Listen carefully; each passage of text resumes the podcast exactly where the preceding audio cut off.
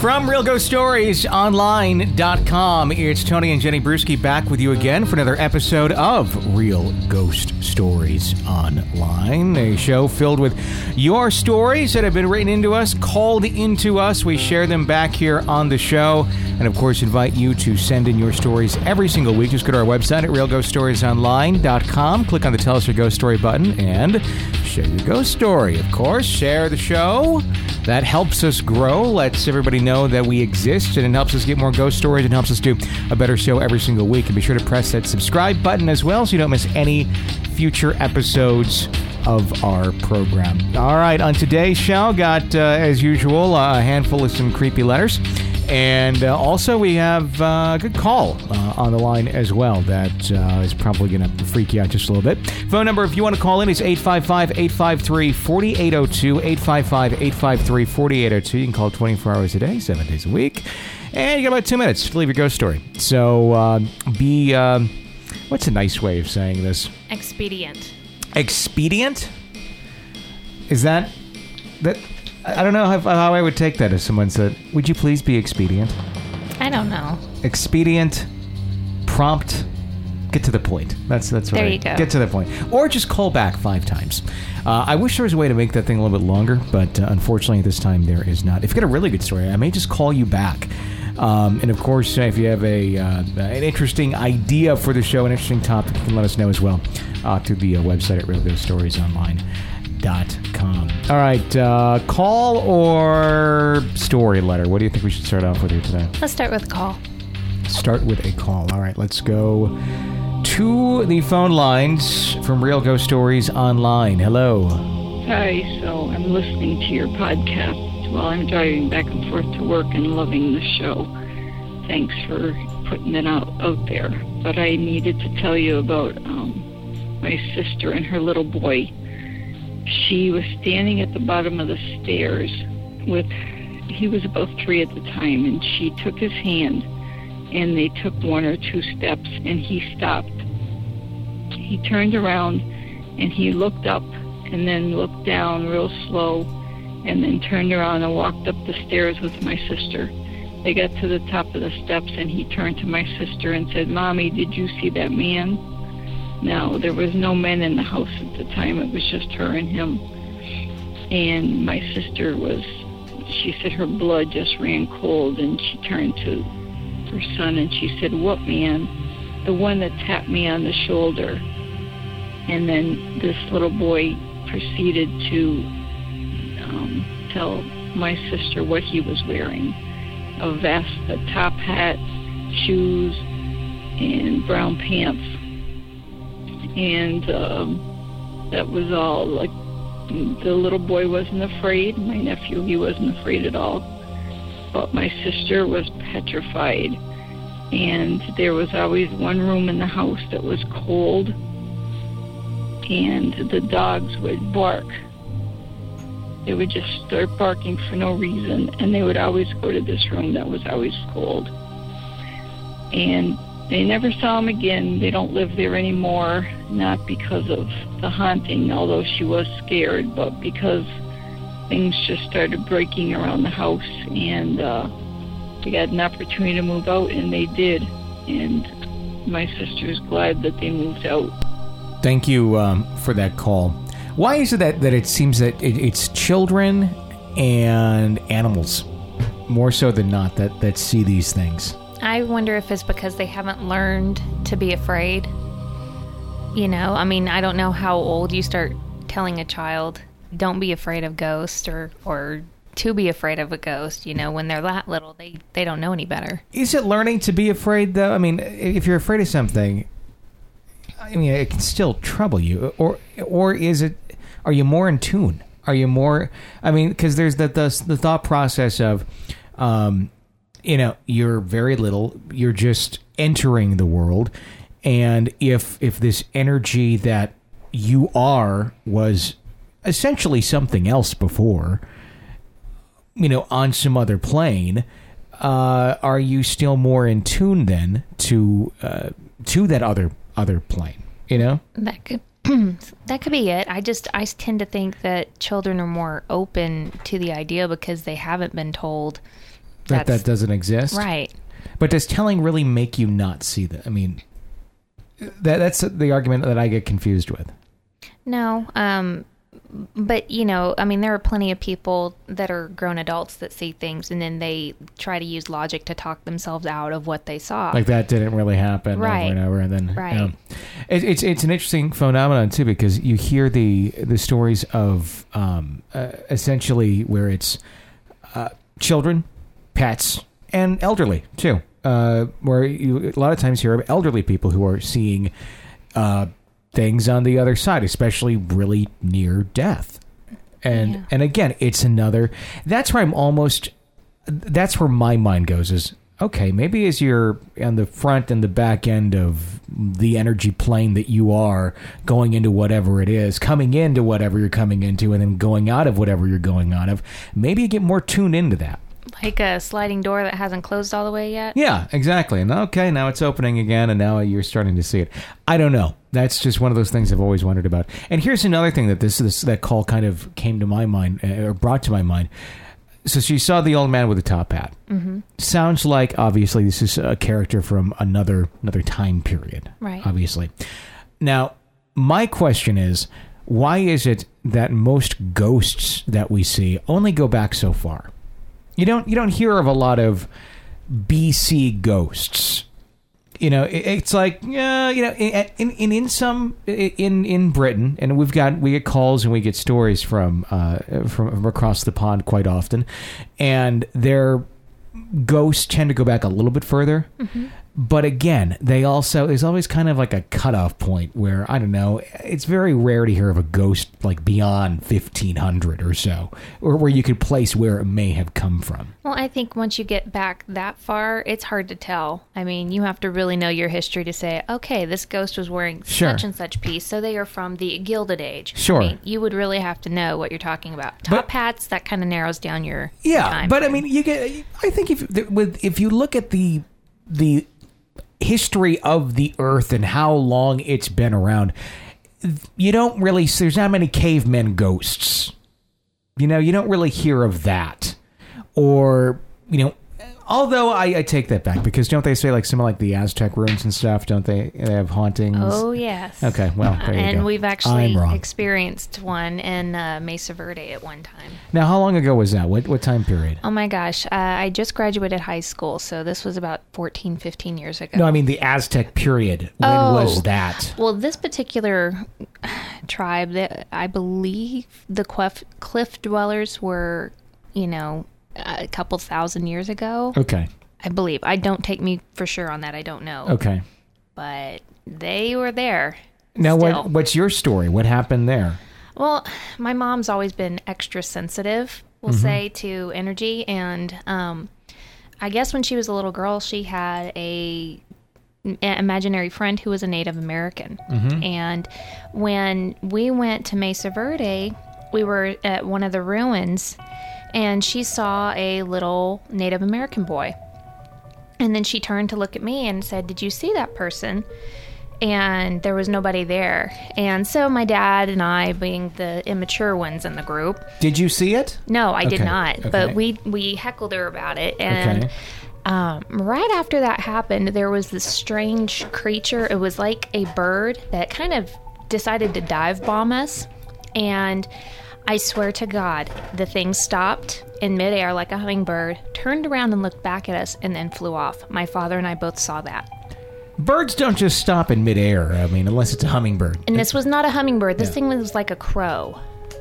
It's one hell of a crow. Yes. They are very talented birds, though. Yes. You are aware of this. Yes, I've heard that they have the intelligence intelligence of a small child. They do. There's going to be crow armies rising up here at some point. Anyhow, continue on these story. But I tend to think that that was maybe the animal spirit of whatever she saw Mm-hmm. getting back at us. And I found if you ever heckle my mom about something she saw, whether you saw it or not, something immediately will happen to you. Like bad?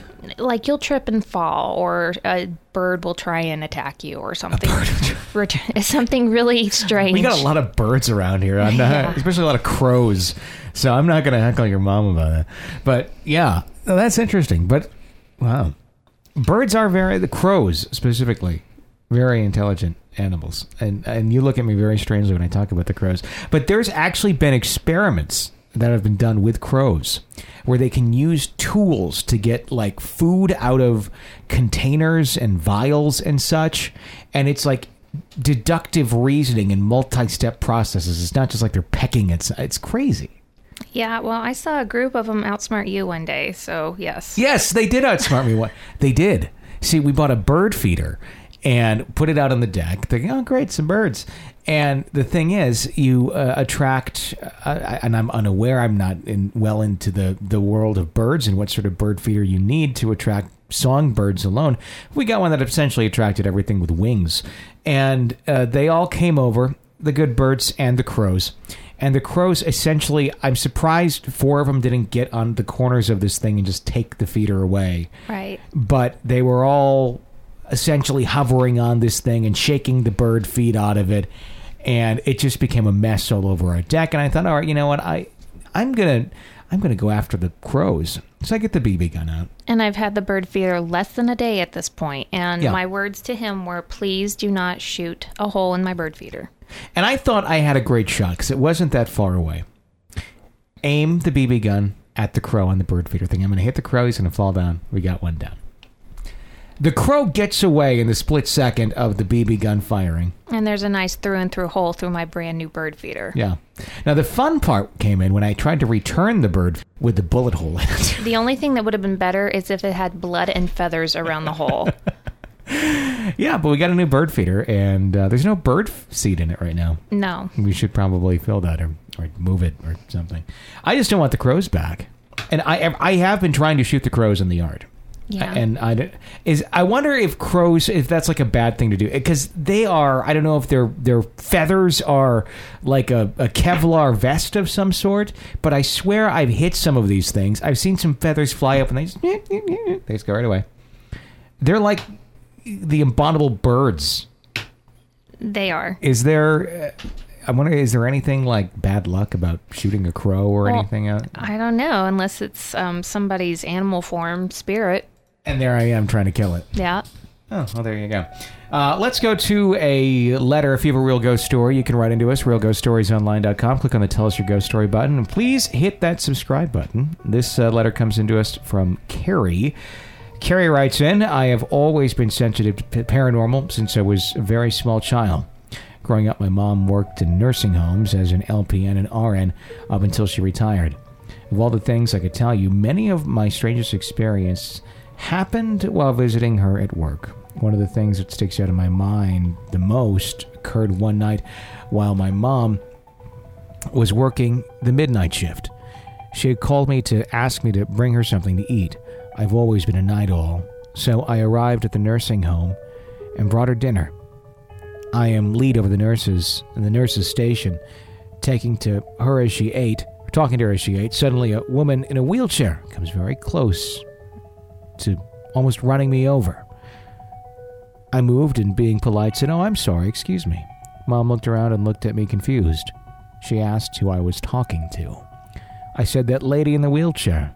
She stood up and looked over at the nurse's station and said, I don't see anyone. When I looked back, the woman was gone. However, on the wall near all of the nurses' stations were emergency stations with fire extinguishers encased in glass. You could clearly see her reflection in the glass of the door covering the fire extinguisher. I pointed to it, and my mom gasped, able to see the woman too.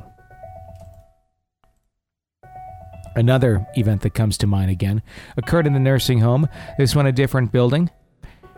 For you to understand the story, you should know that there's a common occurrence with nursing home patients called sundowners. Sundowners is where patients with dementia get really confused and agitated, sometimes even aggressive in the evenings and at night.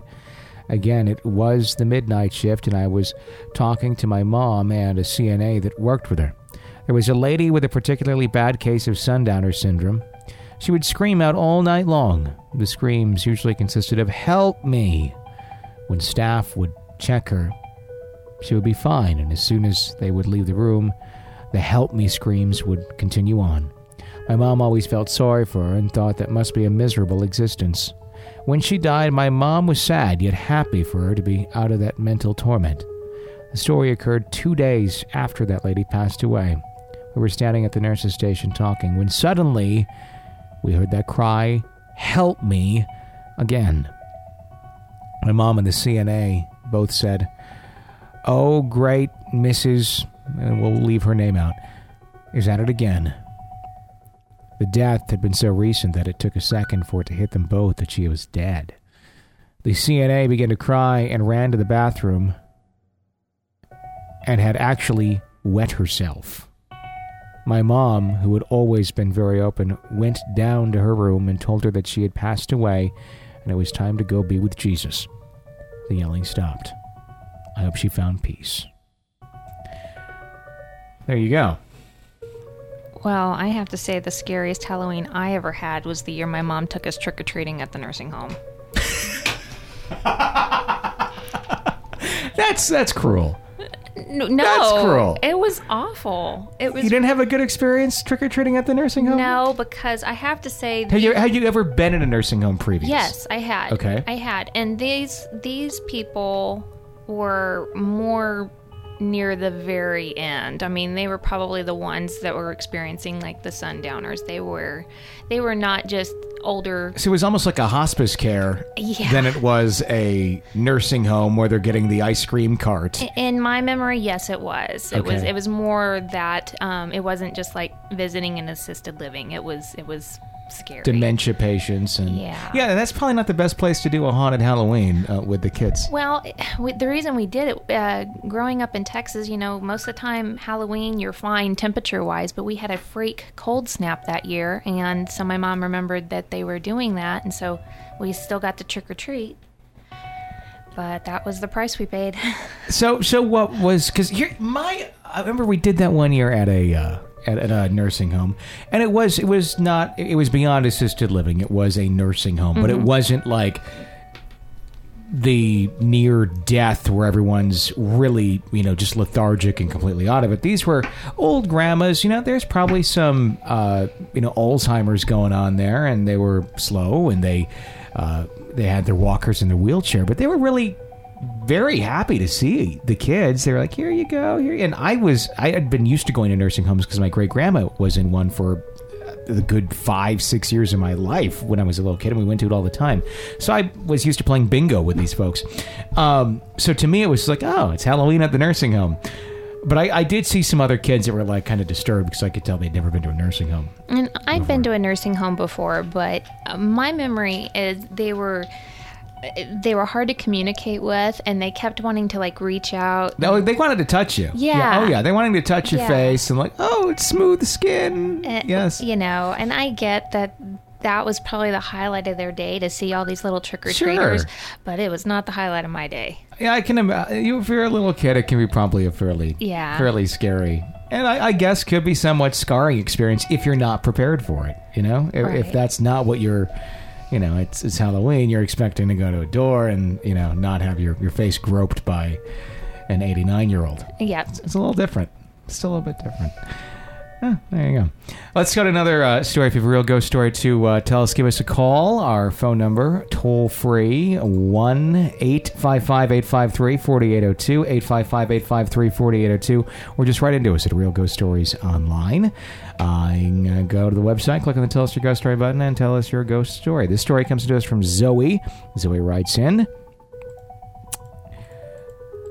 I live in New Zealand, and while I do believe in the supernatural to a certain extent, part of me always either ignores it, as I usually think of a reason or natural explanation for it, or remain skeptical. Now, that being said, I'm still very timid and get scared easily. Basically, I get scared when other people tell me things since I am a visual person. It's about as good as me experiencing it personally, so my timid nature actually causes me to sleep in the same room as my parents until I was about 12. My mother believed in the paranormal and had seen, experienced, and heard things from my grandfather, so she was very tolerant. When my eldest cousin came over as an international student, she stayed at our house, and I naturally agreed to have a shared room with her. I was very happy, so even after she left, I still slept in the room, and for once was actually happy about having some privacy. It didn't last very long.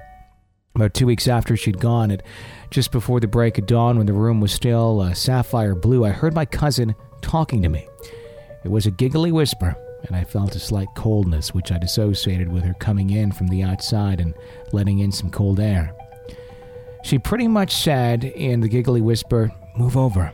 I'm cold and tired. Let me sleep. Move over and let me get on. At that time, I was barely awake and still felt the drowse of sleep lumbering at my eyes and clouding my head, so I was ready to move over and let her on the bed so she'd let me sleep in peace, when suddenly I realized my cousin had left two weeks ago to stay at her university dorm. I felt my heart racing, but I still felt incredibly drowsy, drowsier than even before, and I came to the realization that it couldn't have been my cousin barely able to open my eyes with no voice, or maybe I was just and literally felt too sleepy to move. The whole time, this voice was still telling me to move over and trying to climb into bed. I was terrified, but at the same time extremely sleepy, and it terrified me that I was slowly going back into sleep. With my heart still pounding, and my dread of sleeping, knowing that something might be there, made me force myself to reach the lamp switch on my desk next to my bed, double bed, and I slept in the middle with my cousin. And when they were, were over, we had bunk, bunk beds, also part of how I realized it could have not been my cousin. The distance was about an arm's length, but I had a lot of problems reaching it because my arm just felt like it was carrying 100 pounds of extra weight as well as the fact that I still felt very drowsy as if I'd been drugged. But somehow I managed to turn on the light. The moment I turned the light on, all that drowsiness just went away, and in, in, in an instant, I could move normally, and of course, no one was in the room. I didn't want to disturb my parents because it was around 5 a.m., but I couldn't get back to sleep after that and just sat in my bed until the others were up. That night, I went back to my sleeping arrangements in my parents' room. Now, some people told me I probably dreamed it, which is what I'd hoped it to be. But just the fact that the moment I turned on the light and everything stopped and the way she'd said it, or I'd heard her in the cold air, I can't quite believe that it was only me dreaming. That house, which has happened to me, and some other things happened too, but it didn't happen to me, or at least not to the scale of this event. My mom never liked the house, and we've been told by some mediums that she was sensitive, so I'd attributed it to the house. However, as time passed and I experienced more things and heard more things, which I might share in another story, I have come to some conclusion that it might have not been just the house, but actually something attributed attached to us from my mother's heritage. This is also the point I'd like to make. When I hear my cousin talk to me, she didn't speak in English or in Mandarin. This was one reason why I'd think it might have been a dream or that it was attached to us personally, because in New Zealand, the official languages are English and Maori. So if it was attributed to the house, then she shouldn't then shouldn't my cousin have spoken in English? But one thing was for sure, if she did speak in English, I would definitely have realized that it wasn't her much sooner. Or can spirits mimic other languages too? I don't know. I because the cousin's not that. dead, right? No, the uh, from my understanding, it's not. She's just been gone. away. Yeah, it's interesting because I'd heard. Uh, I don't know if it was on this show or if it was something I'd seen on TV recently, where um, there was uh, talk of spirits essentially um, being you essentially being able to be a ghost when you're alive. That there's cases of people seeing uh, an entity uh, that is you or looks like you at least and has your energy and mannerisms and voice. Um, and a lot of times it happens when when the individual is sleeping uh, going to other uh, it's typically in other parts of a home and communicating with other people in in that house. And the person's not dead But they just have that much energy that It's- it can split off. it's almost as if that energy for some it's like almost out of body experience if you will okay. that and it's not that that individual is the one that's that's coming back and telling this story of oh I went off and talked to cousin Susie down the hall. Sure. It's cousin Susie saying that they saw Uncle Bert show up in the middle of the night and they had a conversation and Uncle Bert has no recollection of this whatsoever. But it, from what you know little Susie can think and sees it, it was clearly Uncle Bert that was talking, but Uncle Bert's alive and just down the hall. And, and it's not just a case of sleepwalking. No, no, Okay. it's a case of where like the it, it's literally an apparition and oh. it's there and it you know, walks through a wall or something. I've never heard So of it's, that. it's been confirmed. So the stories tend to confirm that in one way or another that indeed it wasn't you know Uncle Bert walking down the hall talking. Mm-hmm. Because it, did something like where it just disappeared or walked through the wall or something of that nature. okay. That's a troubling one because it, it's interesting on the aspect of a, wondering can that happen, or is that some sort of you know demonic entity or something that's mimicking Something that was comforting. yeah a trust a trusted source you know a trusted individual you know but, but the thing is with a lot of the stories that I've heard surrounding cases like that they don't really do anything bad and it's not necessarily being a negative force or not even necessarily interacting sometimes with the other individual. Sometimes it's just oh they saw uncle bert walking down the hall uh, and brushing his teeth or something you know or, or or just going through some sort of nonsensical action that you know really doesn't pertain to anything other than there's the energy and the person walking down the hall, but they're down the other hall for real. Wow. I've I've never heard of that before. That's an interesting one. If, if anyone has more stories about that area of things, I'd love to hear them. We can maybe do a whole show on that topic. There's got to be probably a, a name for that. I don't know what that would be, but I've, I've heard a couple stories of that nature before. Phone number to call if you have a real ghost story uh, is 1 855 853 4802. 855 853 4802. Or you can always write into us, realghoststoriesonline.com, and click on the Tell Us Your Ghost Story button. And please subscribe to the show. And if you're listening to us on i excuse me, on iTunes or Stitcher or wherever the case may be, uh, give us some stars, give us a little bit of a review. That would be very, very helpful. And uh, it helps us grow the show, helps more people know about it, and helps us get more good ghost stories to share with you every single week. Let's go to another letter that was written into us. This one comes into us from Stephanie. Stephanie writes in When I was 13 years old, I went on vacation to Colombia with my parents to see my family. The house that we were going to stay in was very old, and my aunt's husband's parents owned it before us and passed it on to them. It was a big two story house, and the room I was staying in was downstairs with my cousin at the time who was 12 years old. One night I woke up and I was extremely thirsty, so I decided to get a drink of water in the kitchen that was right across my room.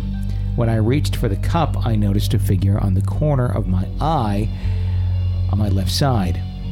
At first, I thought it was my grandma since she woke up really early almost every night, and when the figure got closer, I realized it wasn't my grandma. All I could see was a gray silhouette with a white, long t shirt. I tried to make out the face, and that's when I realized that I was looking at something that was not human but a ghost. I was so frightened, but for some reason, my first reaction was to throw the glass cup at the figure. What freaked me out more was that the cup went right through the figure and shattered all over the floor. I never in my life ran so quickly. I raced up the stairs and threw myself on top of my parents. I know I scared my parents because the first thing they asked me was, Why are you so cold? I was shaking and somehow I was able to tell them what I just saw. My dad has also seen strange things in his time, so he believed me. He told me to come with him downstairs, and I was frightened, but I decided to go since my dad would be holding my hand. When we went downstairs, there was nothing or no one to be seen. But then I saw something that scared me even more. The empty glass cup that I threw at the figure was on top of the counter, half full with water. I ran upstairs and tried to fall asleep, although I was terrified. The next morning, I woke up and went downstairs where everyone was when everyone was eating breakfast. My dad had already told everyone what I experienced, and I asked everyone if they had heard a glass break last night. My aunt told me that her husband's father died of a heart attack one night in the house while getting up in the middle of the night for a drink of water, just as I did the night before. At that moment, I realized that the ghost I saw was him. A few days later, my family and I were eating dinner in the dining room when my father said, Who's that old man sitting outside on the backyard bench? Everyone turned around and said there was nothing there. But when I looked, I saw the man my father was speaking of. He had a hat on and was staring at an old tree they had in the backyard. I told my father I saw him, and we both decided to go outside. When we did, the old man was gone, but for some reason, I felt like walking up to the old tree, and then I saw a heart carved into the wood with an E and A in the middle. I went inside and asked my aunt's husband whose initials those were. And he told me that his parents carved their initials in the tree when they moved in right after they got married. I was still a bit shocked about what I saw, but at the same time a bit relieved that it was just a family member. That's my story. Thanks. You know, one thing I'm noticing from the stories tonight are a lot of them are saying that I have a family member who's also sensitive, or I have a parent who's also sensitive. You think it's something that that is uh, is genetic that's passed along? Well, I'm wondering that. I mean, because I'll I'll be right in that boat and say, you know, my mom is much more sensitive than I am, but there have been times where I have felt things as well, or I know that she's felt them much more, and so it makes me wonder if that is some kind of genetic link there. where you can be more sensitive to one thing or the other, and and that's i- it's one thing to be sensitive, and I think it's a like a whole other level of it when you can actually see the figures Sure. too. You know, that's that's really what's kind of interesting to me when you know some some folks will walk into a, a place with you know documented hauntings and have absolutely nothing strange happen to them. Mm-hmm. You know, but right across the hall, they're hearing parties outside the door, and there's weird things going on, and that the other party doesn't, or one person hears what the other person doesn't, and one person sees the people in the hall, the other person doesn't. So that's something I, I'm wondering if it is if it's genetic. Is that all it is? Is that something that you cannot you can't learn essentially to see ghosts, No. no matter how much you want to? Right. I know some of us really, really want to, and then some of us do, and it's not much fun. Sure.